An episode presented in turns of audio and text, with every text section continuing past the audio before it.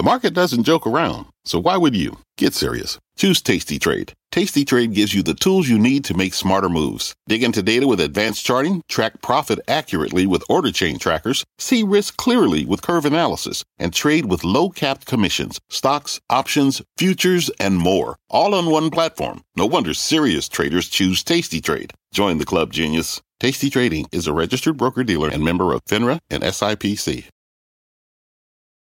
I'm Brian Sullivan, and you're listening to CNBC's Worldwide Exchange. Our show airs live weekdays at 5 a.m. Eastern. Listen in. It is 5 a.m. here at CNBC Global Headquarters, and here are your top five and five. We begin with futures under pressure as investors dig through the latest batch of quarterly results and fresh comments from Bank of America CEO Brian Moynihan, what he told CNBC about consumer spending and the chances of a U.S. recession. And on the eve of earnings, Tesla just ramping up its EV price war, slashing prices on two of its most popular models again for the sixth time this year. And talk about a reversal. Watching shares of Netflix this morning after a mixed earnings report, also marking the end of one of its hallmark services. We're going to tell you all about it. Plus, regional banks in focus this morning as investors eye customer deposit levels. The latest bank to surprise to the upside. That's coming up. And then later, UK inflation shocking the street once again with a double digit print.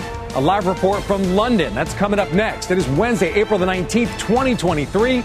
You're watching Worldwide Exchange right here on CNBC.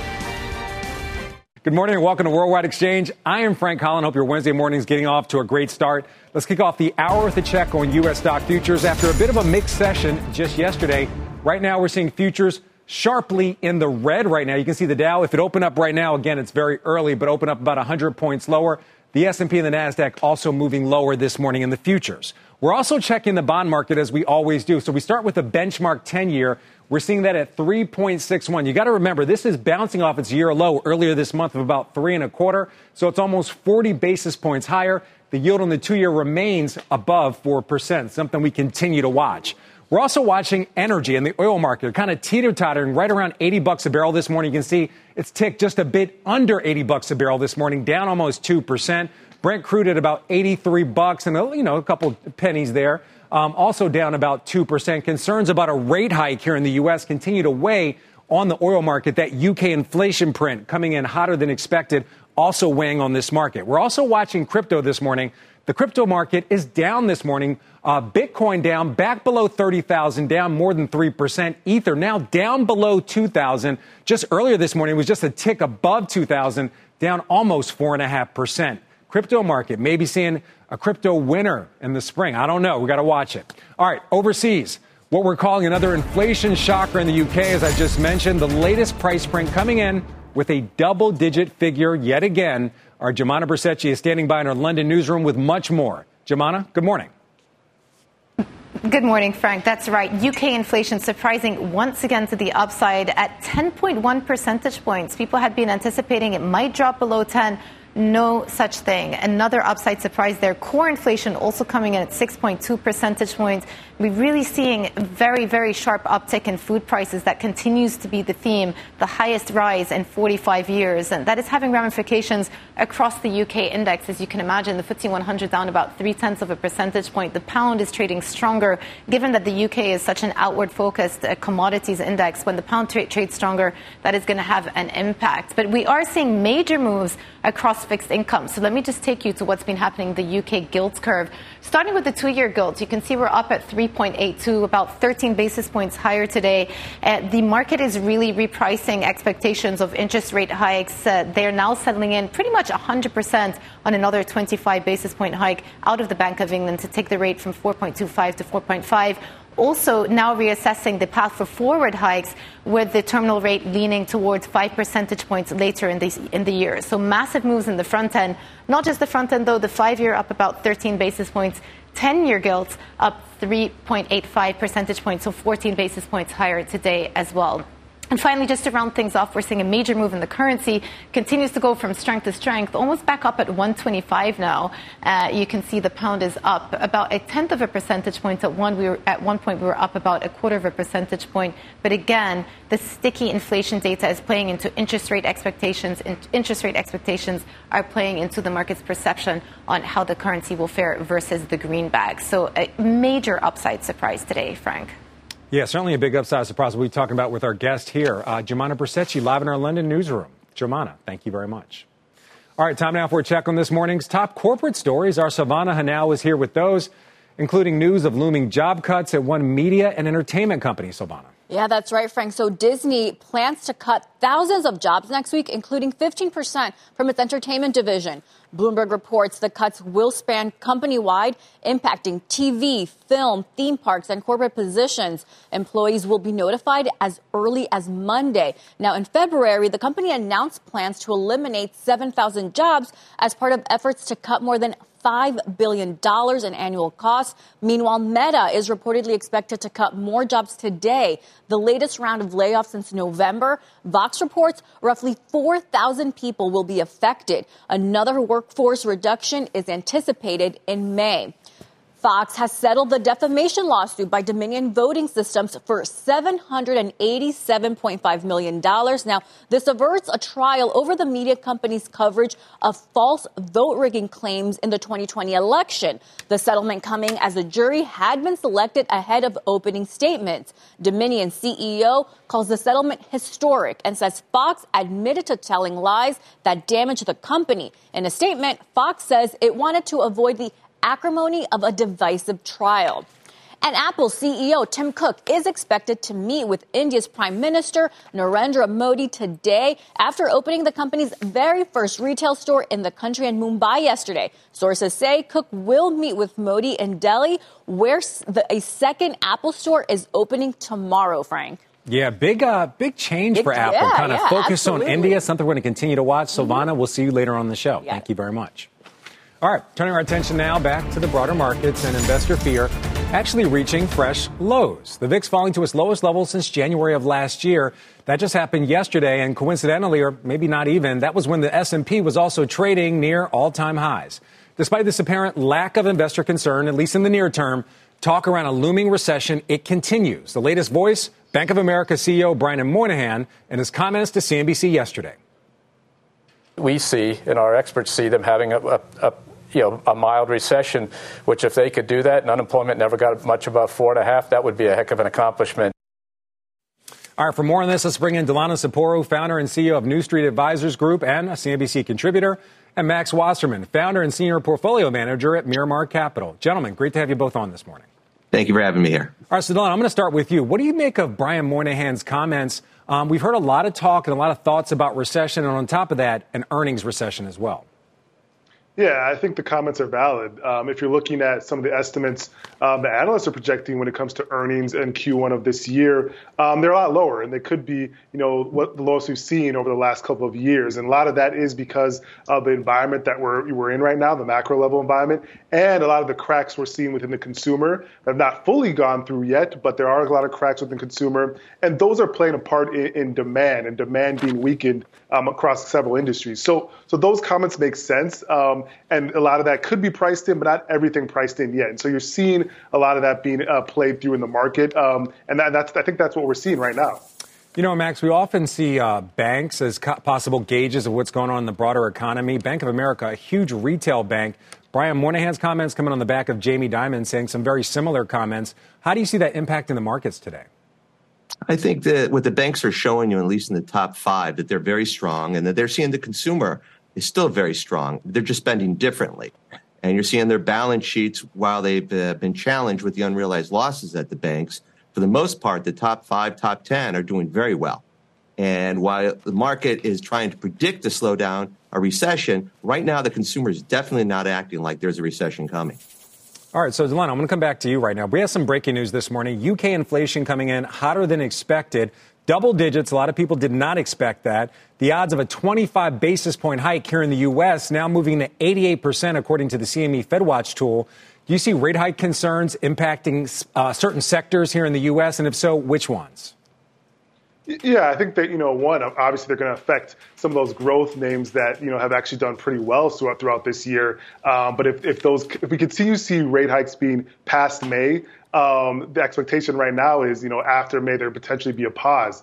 Uh, but I do think we'll see 25 basis point move in May. But past that, the market is not expecting that. That could be an issue, a situation where we may have to re-rate um, a lot of these growth names. And that I think after May, you know, if someone has a lot of exposure, uh, too much exposure to a lot of the growth names, they want to p- possibly recalibrate. I think so far the trade has been working well, um, but you know, with okay. more data that we get, and obviously inflation on the top line um, has been still fairly hot, but it, it's been trending downwards. With more data that we get, we're going to have to potentially re-rate, and I think that's the big thing investors have to look for. All right, Delano, thank you very much for that. Uh, Max, same question. Any sector you see being particularly impacted by this rate pressure? We're seeing the oil market actually back below 80 on that rate pressure. Well, I think the optimism in the NASDAQ has gotten a little crazy, in our opinion. Roughly up 19%. You're seeing companies like Apple up 25%, NVIDIA up 90%, Microsoft up 20 and both of them are, all three of them are not saying top line revenue growth is only that, that strong. So you're seeing a NASDAQ that's anticipating not only the Fed to stop, but actually reverse towards the second half of the year. And so if you look at any changes in that policy, the NASDAQ would be too aggressive right here. 30 times earnings, and with the 19% growth rate that they're placing on these companies, I think the NASDAQ is probably your most vulnerable to a continual increase in rates. All right, certainly something to watch. Delano Saporu, Max Wasserman, thank you both for being here. We appreciate it. Thank you, Frank. All right, here on Wex, it's time now for your big money movers. Three stock stories of the morning. We begin with Netflix. Shares rebounding after falling double digits in extended trading yesterday after reporting some mixed results for its latest quarter. Subscriber growth, however, coming in stronger than expected, while Outlook, it just failed to impress. The streaming giant also announcing plans to ship its last DVD envelopes in September, ending 25 years of mailing shows and movies to its subscribers. We have much more on Netflix's results coming up later in the show. Western Alliance shares surging in the pre market after reporting a reversal in deposit outflows and $10 billion of additional inflows made since April 1st. The Phoenix based bank had previously reported that deposits fell by more than $6 billion on the back of the Silicon Valley Bank collapse, with insured deposits now accounting for 73% of total deposits, up very sharply from the start of the year.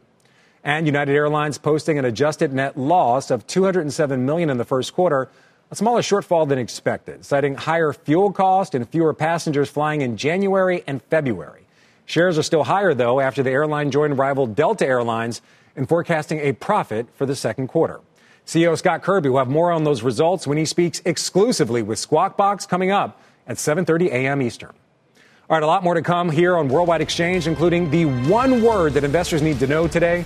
Also, much more on the Netflix stock reversal and what management had to say about its slow and steady ad tier global rollout. Plus, just hours ahead of its next earnings report, Tesla shocking the EV sector once again with more price cuts on its most popular models. Where you should be positioned ahead of the tape, that's coming up next. But first, speaking of EVs, our Eunice Yoon, she's at one of the world's biggest auto shows asking if some of China's biggest players can catch up with Tesla and the BYDs of the world. Eunice.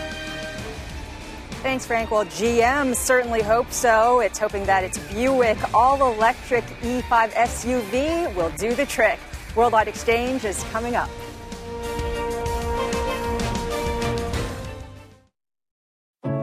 What does it mean to be rich?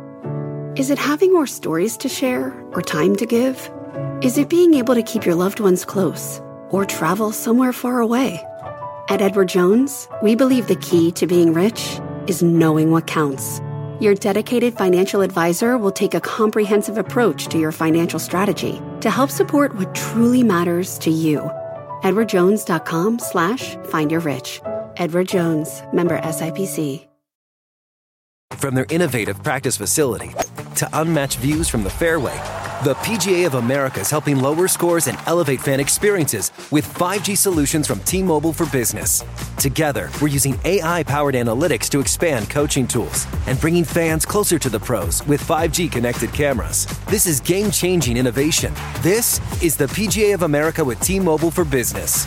Take your business further at T Mobile.com/slash now. All right, welcome back to Worldwide Exchange. Quick market flash for you this morning.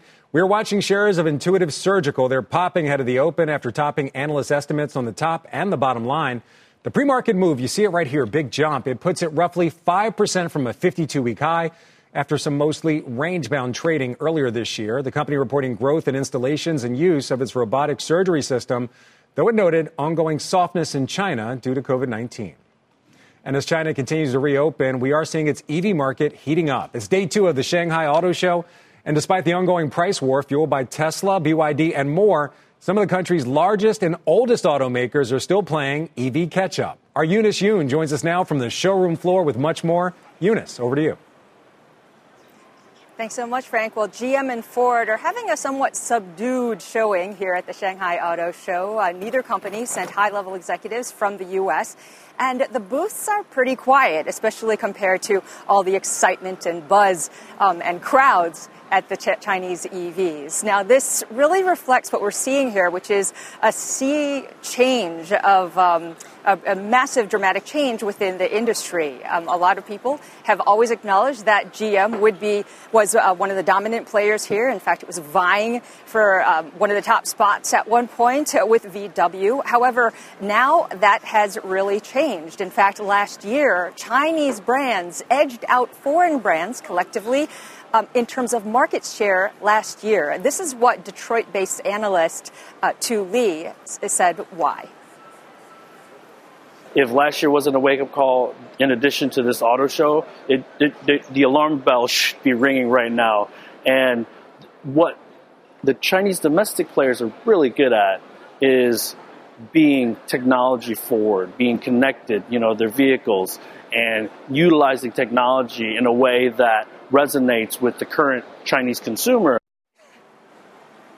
Le said that the legacies have also been slow to respond because they haven't been as willing to eat away at the market share of their combustion engine cars. Now, the companies do still plan to compete, of course, in this big market. Uh, VW, for one, uh, launched its luxury electric ID7 sedan. Ford has been showcasing its Mustang Mach E. And then, as I mentioned, uh, GM launched its first electric Buick Electra E5 SUV. And in fact, the company says that it hopes to roll out 15 models on its Ultium technology in China by 2025. Frank?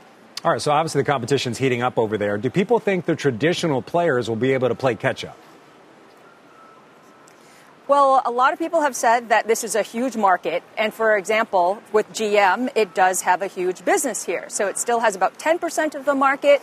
Also, uh, the sales you know, have declined, but they're still at about 2 million. So people are saying that uh, GM, especially when it comes to this new E5, really will be able to compete because it just takes one popular model. And again, as I said, it's a really big market with a lot of different customers that have different requirements. Eunice, you take any test drives? You have any fun while you're out there?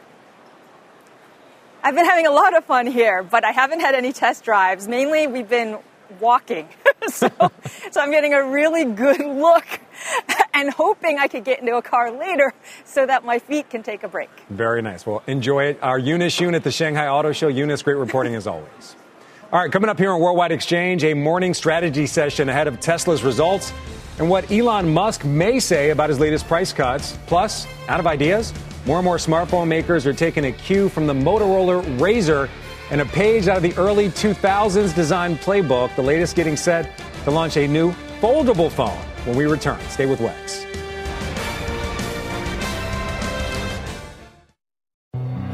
Hi, I'm Ben. I suffer from a condition called writer's block.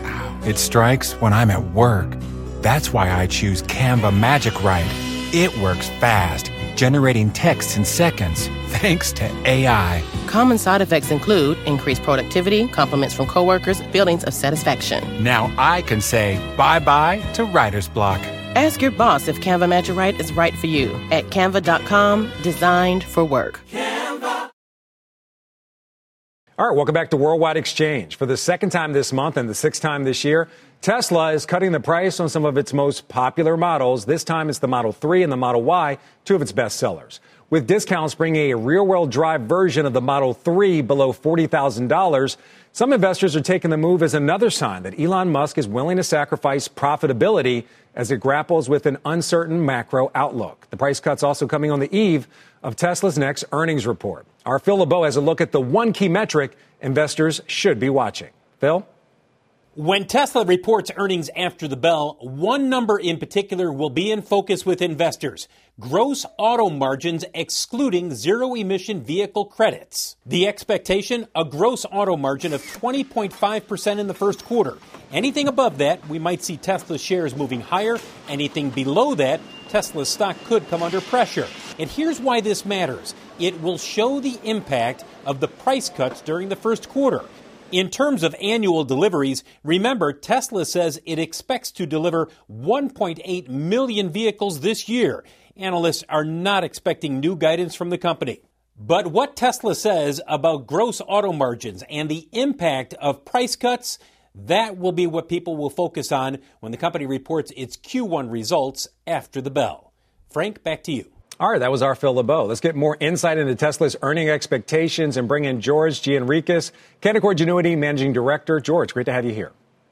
Good morning. Thanks for having me. All right, so we just had our Phil LeBeau, you know, a really uh, known voice in this space when it comes to EVs. Talk about gross auto margin. He says 25% is the number to watch. Do you agree with his take?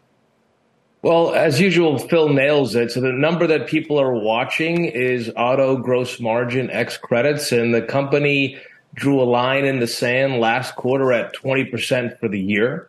And people will be watching it incredibly closely, not just for the quarter that uh, will be reported, but also for the outlook. As you stated, you know, the company since April has also uh, cut prices once before and then once again overnight. So it's really important to watch what they say about gross margin for the rest of the year and that 1.8 million uh, unit guidance for the year. The thing that gives us some confidence in the near term and in the long term that that might be okay is the fact that EV related commodities have come under significant pressure since the beginning of the year. Things like lithium have seen a significant drop off in price, also rare earths. And then long term, the thing that we really like about their, Tesla's business model that we think of it as a razor razor blade model. Every unit they put out in the market has the potential of being upgraded with software which will significantly uh, uh, increase their margins. And that software is the full self-driving software that everyone knows. Okay, so Tesla trying to create its own ecosystem of sorts with not only buying the vehicle, but you can also buy the software. So I want to go back to those price cuts for a second. We want to show the audience the price cuts. It's on the Model Y long range, a more than 5% decrease, the Model Y performance, a more than 5% decrease, and the Model 3 rear wheel, a just under 5% decrease. Um, that brings the Model 3 to under $40,000. Is that a meaningful number when it comes to Tesla? Oh, oh, yeah. I mean, these are significant price cuts, and that's why watching what they say about gross margins for Q2 and Q3 and Q4 will, will be incredibly important. I mean, this makes these cars, I mean, not, they were already very compelling, but now they're incredibly compelling relative to traditional ICE vehicles and relative to other EVs in the marketplace. These are a big deal, you know, and so uh, we think that it makes the cars pretend really, really compelling, but also it, it indicates to us that there's a yellow light flashing in terms of demand in the marketplace. All right, so something else you're watching that you're expecting to see some information about on the call is Master Plan 3. So, in the layman's terms, George, I know you're in the weeds on this one. Give us a, a sense of how important Master Plan 3 is and what you're expecting. Look, uh, it's an incredibly important part of what Tesla's all about. I mean, they want to transition our economy to, from a fossil fuel economy to a sustainable energy economy. They went over it a lot at their analyst day. We're paying very, very close attention because our coverage universe is uh, is about analyzing all the companies that will make that possible. One really, really important part of that transition is energy storage. It's basically putting big batteries on the utility grid it's uh, Tesla has a very big business in that. Another company we cover called Fluence has a very big business in that. And what's interesting is that as demand for EVs has weakened over the last, call it three to six months in China and in other parts of the world, uh, it makes that business, the energy storage business, even stronger because it's loosened a lot of the battery supply chain. So look for, we think, strong results in Tesla's energy storage business and also strong results from a company called Fluence that we cover. All right, certainly something to watch. George Gianarikas from Canaccord Genuity. Appreciate the insight. Thank you for being here. Thanks for having me on. All right, straight ahead on Worldwide Exchange. After a huge first quarter run up, the party in the cloud sector may be coming to an end. We take a look at the massive short interest facing the space and the one major investors whose predictions of an overbought sector they may be coming true. WEX will be right back after this break. Stay with us.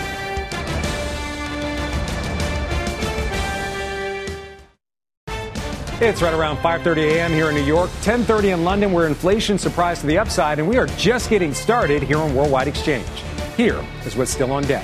Shares of Netflix going on a wild ride on the back of its quarterly results as the streaming giant hits pause on one of its key new initiatives. We're going to dig into those numbers. Plus, sticker shock surprise as inflation figures in the UK reveal prices may be stubbornly high, teeing up the potential for more action from central bankers and striking a last minute deal. Fox News avoids a trial with Dominion voting over its landmark defamation lawsuit against the network. It is Wednesday, April 19th, and you are watching Worldwide Exchange right here on CNBC. Welcome back. I'm Frank Holland, hoping your Wednesday is getting off to a great start. Let's pick up the half an hour with a check on U.S. stock futures. As we told you earlier, stock futures are lower this morning. We're seeing the Dow Jones actually move a little lower since we began the show. The S&P and the Nasdaq both in the red as well. All right, with a Fed hike appearing more and more likely when the Fed meets in just 14 days, we're watching the rate sensitive cloud sector. The WCLD Cloud and Enterprising Computing ETF with names like Salesforce and Adobe. You can see it's outperforming year to date, but it's now on pace. It's kind of had a turnaround for its worst month since November. So an economic slowdown and rate concerns, they could be a factor. But as you can see, other risky assets, including Bitcoin and the AI focused ETF BOTZ, as well as the regional banks, they are actually outperforming the WCLD. In February, legendary short seller Jim Chanos, he questioned the quality of the tech rally, and now some analysts say he may be right. According to S3 Partners, nearly half of the short positions in the WCLD they were covered in Q1. You can see the numbers right here. Now, in Q2, short interest has already risen by 26% since the start of April. C3.ai, the best performing holding in that ETF, it spiked 200% in Q1. During that time, its short interest rose from single digits to more than 28%.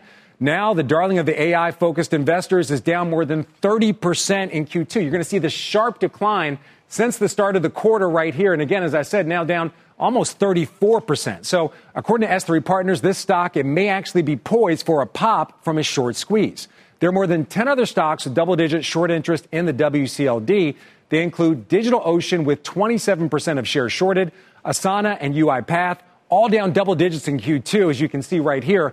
So the question for investors now how much of that year to date outperformance in this space is investor confidence versus option activity? We're going to talk more about that, I'm sure, throughout this quarter. All right, time now for a check on some of this morning's top stories, including that surprise read on inflation over in the UK. Our Silvana Henao is back with those details. Silvana. Hey, Frank, good morning to you. Well, that UK inflation rate continuing to hold above 10% in March. Expectations were for it to come in at about 9.8% following February's unexpected jump to 10.4%, which snapped three straight months of declines. The strong reading is expected to strengthen the case for the Bank of England to carry out more interest rate hikes a federal judge ordering JP Morgan Chase CEO Jamie Dimon to be deposed over what he knew about the bank's relationship with sex offender and former client Jeffrey Epstein. The judge telling Dimon to set aside two days for testimony, and a source tells CNBC the depositions will not take place until May. And Treasury Secretary Janet Yellen set to lay out the Biden administration's vision for U.S. economic ties with China. Yellen is set to deliver a speech tomorrow outlining the U.S.'s priorities with leaders in Beijing. The Treasury says the speech will touch on matters including defending U.S. national security interests, protecting human rights, seeking mutually beneficial economic competition, and addressing climate change, Frank. Those meetings certainly something to watch. Absolutely. Silvana, thank you very much. You got it. All right. Time now for one of your big money movers. That's Netflix. Shares climbing back after dropping double digits yesterday on earnings beats, but a revenue miss, along with optimism around paid sharing and advertising initiatives. The streaming giant saying it's playing, planning a broad rollout of its password sharing crackdown in the U.S. during the second quarter, and that it expects membership growth and revenue to benefit in the latter half of the year. Co CEO Greg Peters adding on the call yesterday that Netflix is doubling down on advertising, but there's still a lot of work to do. We've got a lot of work to do to develop, continue to develop uh, features that support advertisers. We're rolling out things like measurement and verification, but we've got you know a bigger, long, longer roadmap that we have to go do there.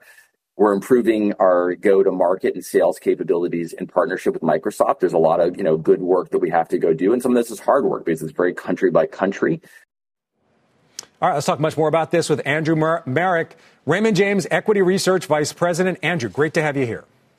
Thanks for having me. All right, so we, we saw this huge reversal when it comes to Netflix after an earnings beat but soft guidance. What do you think that investors saw that changed their mind about the streamer?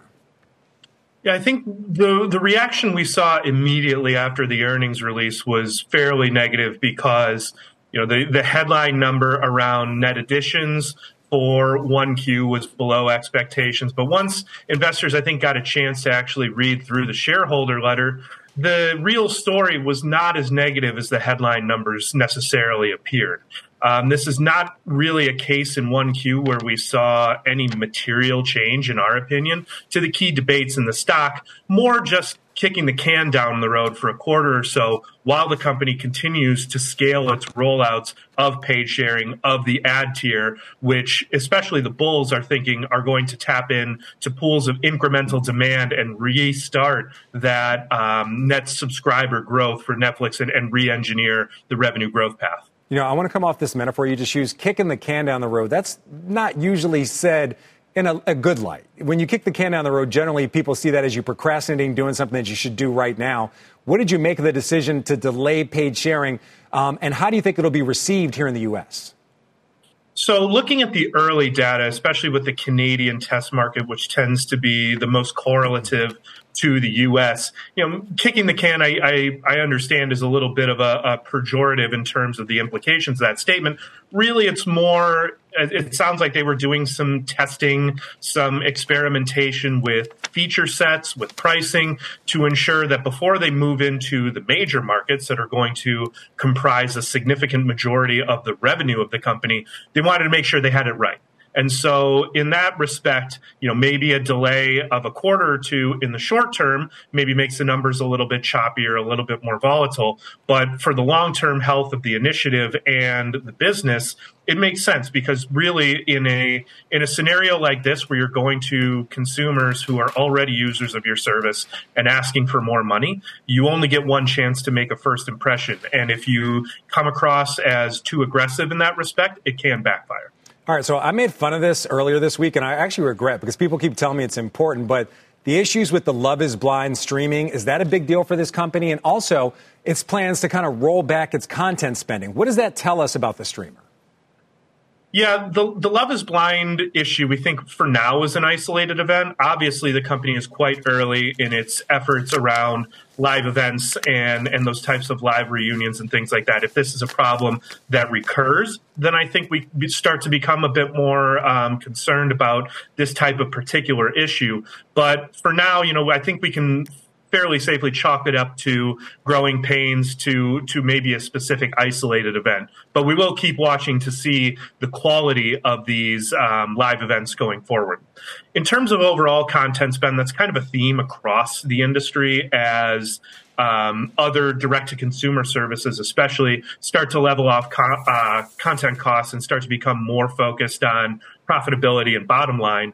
But the fact remains that there's still a lot more content dollars chasing content in 2023 than there were in say 2019. So we still see the the environment for for content as fairly competitive and aggressive, but Netflix does still maintain that leadership position in content dollar spend despite leveling off. All right, Andrew, we got to let you go, but really quick, you had market perform on Netflix in your latest note. Has that changed at all? And for price target, you have NM. I've never seen that before. Do you have a price target for this company?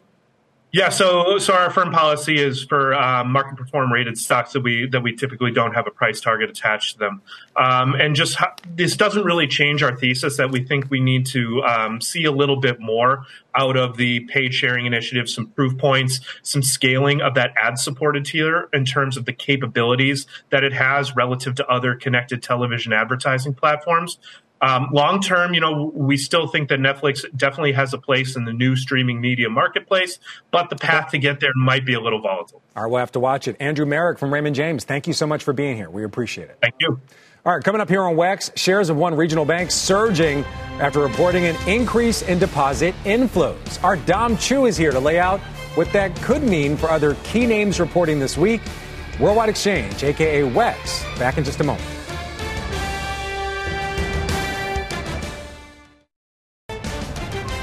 All right, welcome back to Worldwide Exchange. Time now for your morning call sheet. It's the segment where we check a few of this morning's biggest upgrades and downgrades. But first, we want to look at the energy markets right now. We're seeing WTI crude back below 80 bucks a barrel, down 2%. Brent crude, the international benchmark, just below 83 bucks a barrel, also down 2%. And natural gas down a percent and a half this morning.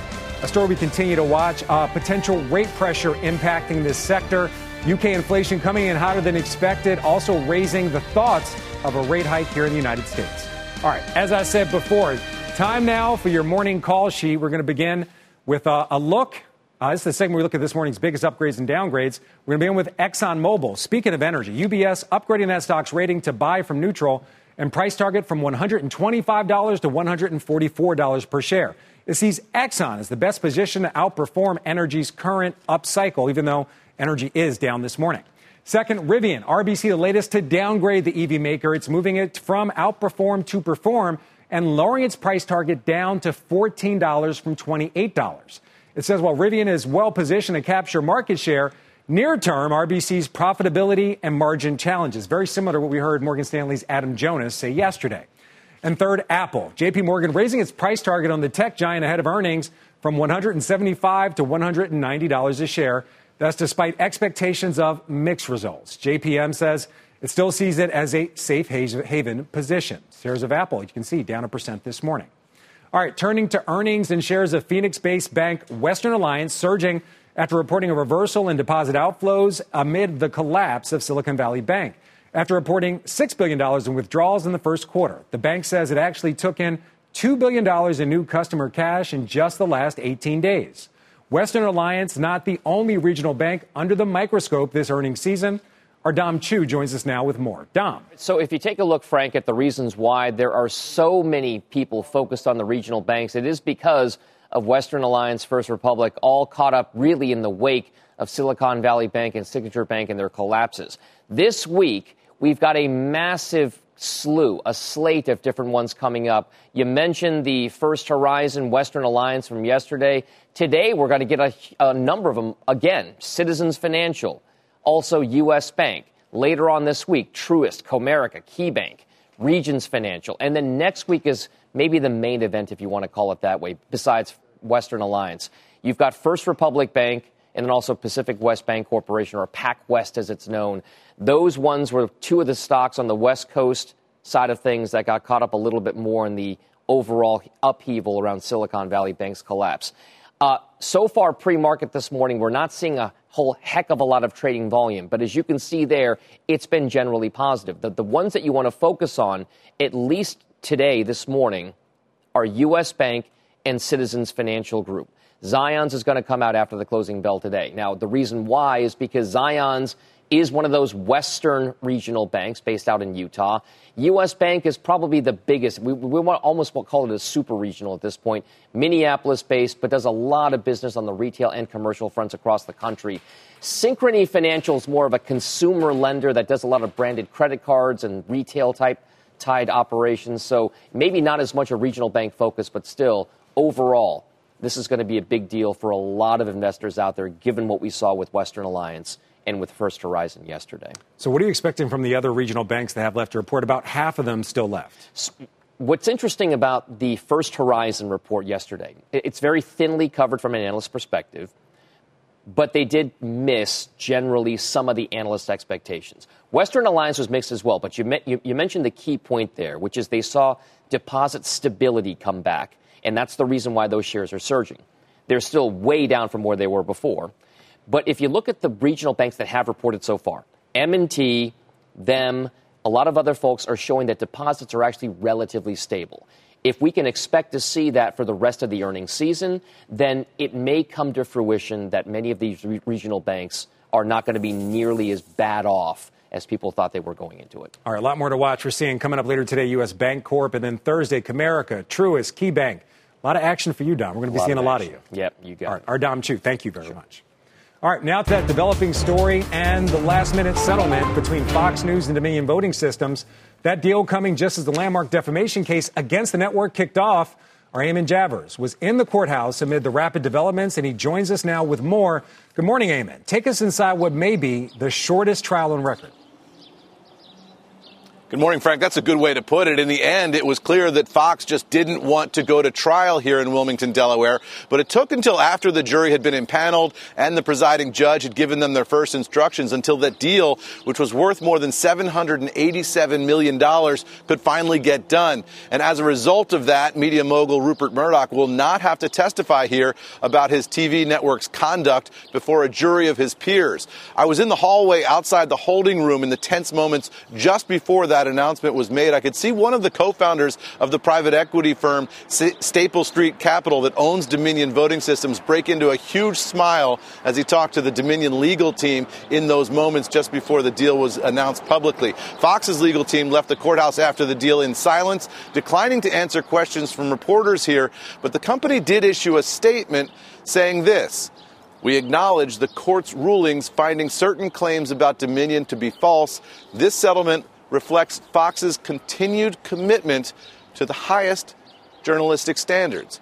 By contrast, Dominion's team headed straight for the microphones here, saying truth matters and lies have consequences. Afterward, I asked Dominion attorney Justin Nelson what comes next for him.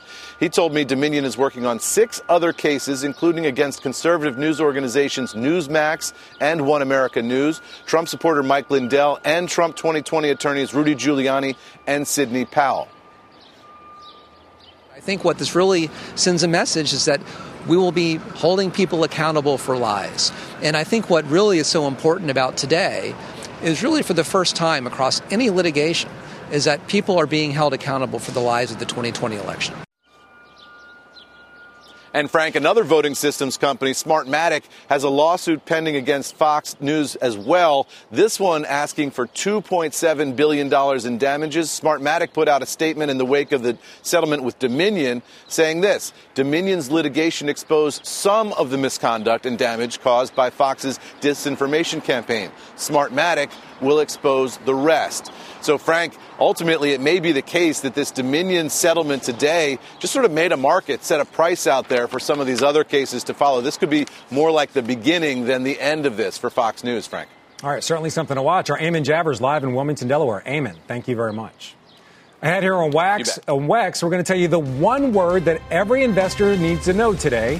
Plus, Charles Schwab's Jeffrey Kleintop on why he sees the Fed's rate hike path winding down and the overseas market he says is offering stability. Wex will be right back after this. All right, welcome back to Worldwide Exchange. Time now for what we like to call your WEX wrap up six stories you need to know before the opening bell. We begin with Bank of America CEO Brian Moynihan telling CNBC his bank's customers are spending freely on dining, entertainment, and other experiences, which he says is driving the strong U.S. employment picture. Meta Platforms is reportedly expected to announce a new round of job cuts as soon as today. Fox News reports the Facebook parent may cut as many as 4,000 workers. So far, no comment from Meta.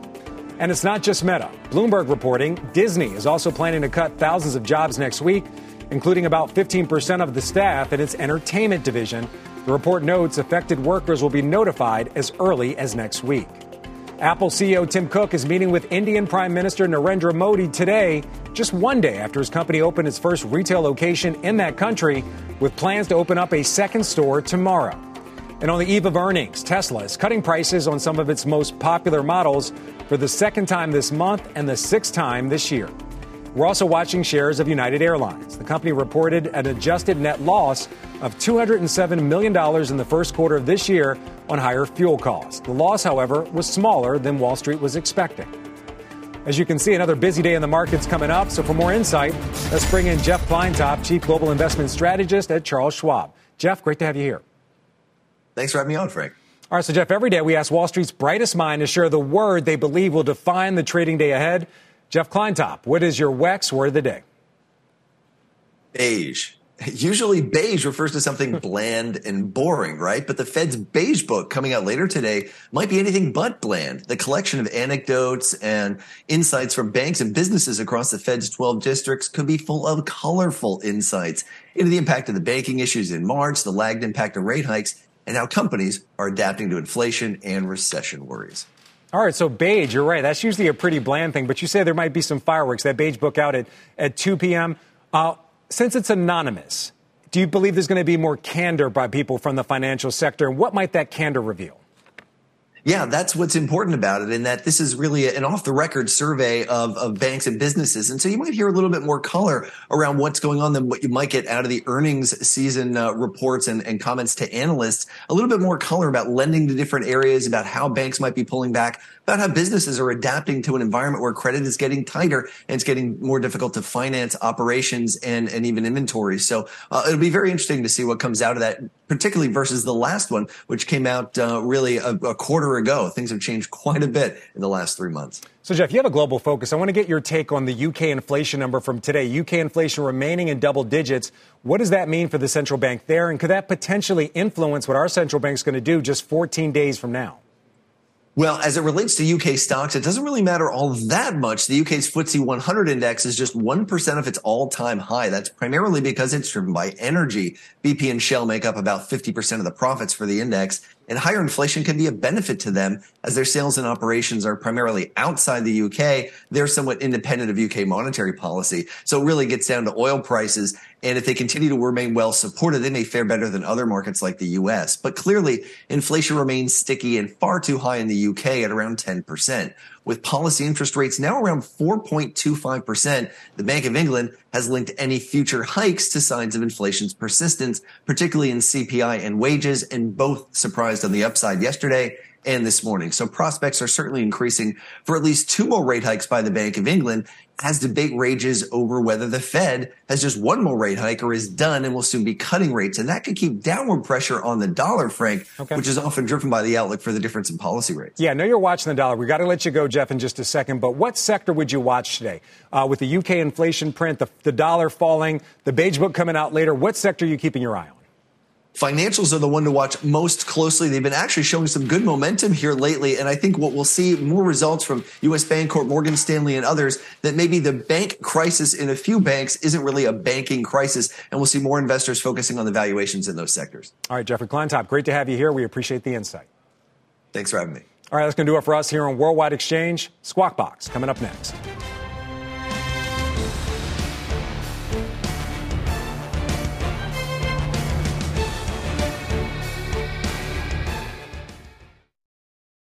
From their innovative practice facility to unmatched views from the fairway, the PGA of America is helping lower scores and elevate fan experiences with 5G solutions from T Mobile for Business. Together, we're using AI powered analytics to expand coaching tools and bringing fans closer to the pros with 5G connected cameras. This is game changing innovation. This is the PGA of America with T Mobile for Business. Take your business further at T-Mobile.com slash now.